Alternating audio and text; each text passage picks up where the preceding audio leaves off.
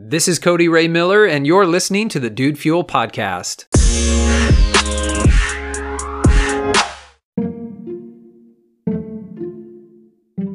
I was working as the assistant to the Minister of Education um, at the church where um, I had grown up at and uh, where I had gotten this job as well. And this was earlier in my life when I had a sort of ministry trajectory to my life. And um, I, I felt the call to um, serve as some kind of pastor or teacher or leader in the church. And um, it's a rather distant time for me now, a time that um, well, I, again, it just feels very distant. It's about a decade ago um, that all of this was taking place, and I, I was working as an assistant, uh, and something very strange happened. Uh, we all had mailboxes. We had this little mail room and uh, had a copier in there, and, and we all had these little boxes with our names on them. And so, for any kind of internal correspondence, if we weren't going to take care of it via email or if we actually got physical mail um, sent to the church with our name on it, then uh, there was a lady who would separate it and she would put it into your box. And I came in to check on my box one day.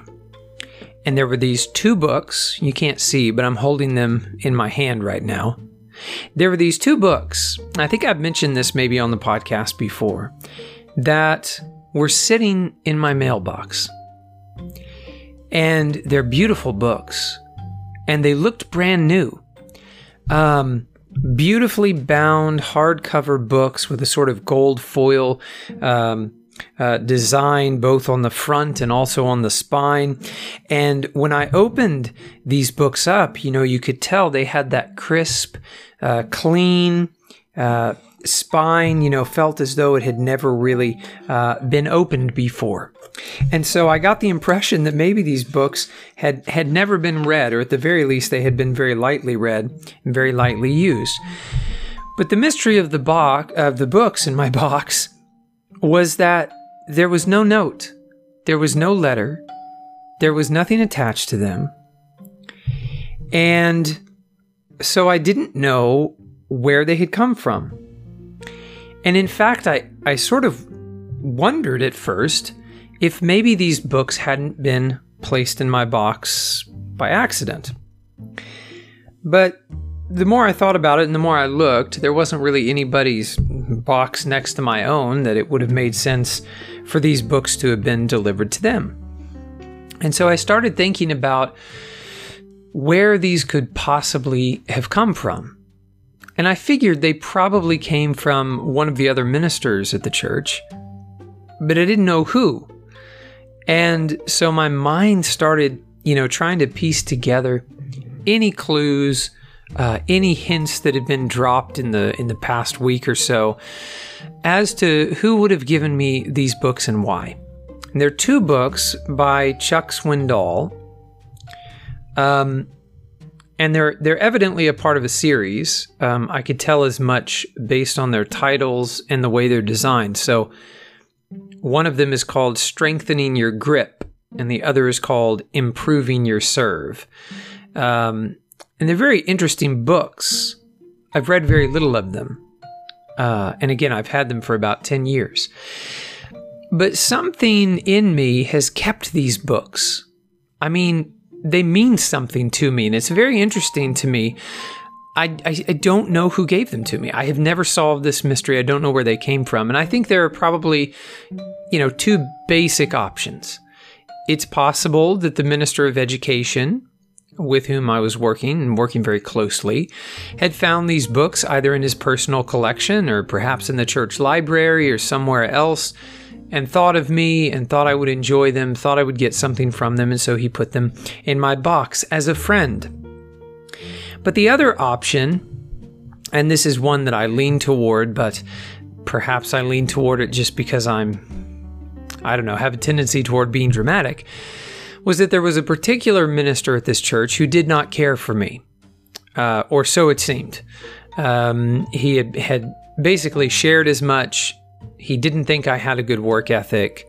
Um, yeah, he basically didn't think that I was a, a hard worker, that I, I, knew the meaning of hard work, and um, I think to a certain extent he was right. I was a young man, and uh, um, I certainly needed to grow in my in my work ethic. And um, anyway, but he, he he really didn't seem to care for me very much, and so a part of me felt like he had put these books into my box. And you know, it's very interesting because I, I, really have always tended to have a very negative view of this. I viewed it as very passive aggressive.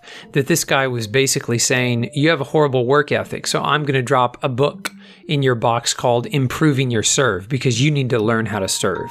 You need to learn about service. And so I had viewed this sort of appearance of the mystery books as potentially a very passive aggressive and sort of negative statement. But I think that's really if not unfounded, it's it's irrelevant. Because here's what I really want to talk about today in regard to these books. It doesn't matter where the life-changing information comes from.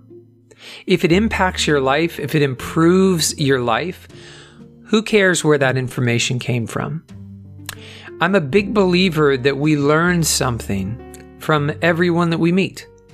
Sometimes we learn how we ought to behave, how we ought to tr- uh, treat people or speak to people, how we ought to carry ourselves. And with others, we learn how we should not or how we ought not speak to people or perform the duties of our job or um, deal with people in, in any general sense. So we can learn from people what to do and we can learn from people what not to do. And those negative people or negative influences or those bad experiences can be just as formative, just as helpful as those positive experiences. In other words, learning what to do is is good, but learning what not to do can be just as powerful of an experience. And so, um, recently something that has really just been on my mind uh, is service. And so I brought this book out, Improving Your Serve. And I thought, what an amazing book that found its way into my life through whatever means. And yet I've been neglecting it. And maybe there's something like this in your own life. You know, something that you've been neglecting, a bit of wisdom or a resource, or maybe a person who could give you advice and, and mentoring, counsel, and maybe you've been neglecting that.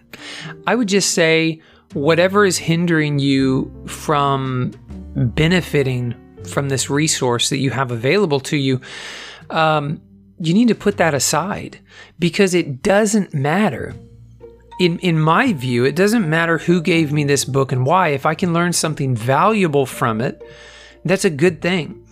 And I need to put my ego or my strange suspicions or paranoia to the side and just in embrace this bit of potential wisdom that has been given to me. So I'm going to be digging into this book, Improving Your Serve, um, here very soon. I have a, a huge reading stack, and actually, I've wanted to give myself a break and read more fiction toward the end of the year, and so I'm doing that. But I've also got some heavier reading lined up, and so. Um, you know, with all of this, I hope there's some encouragement for you here. Um, I hope you got something from today's message.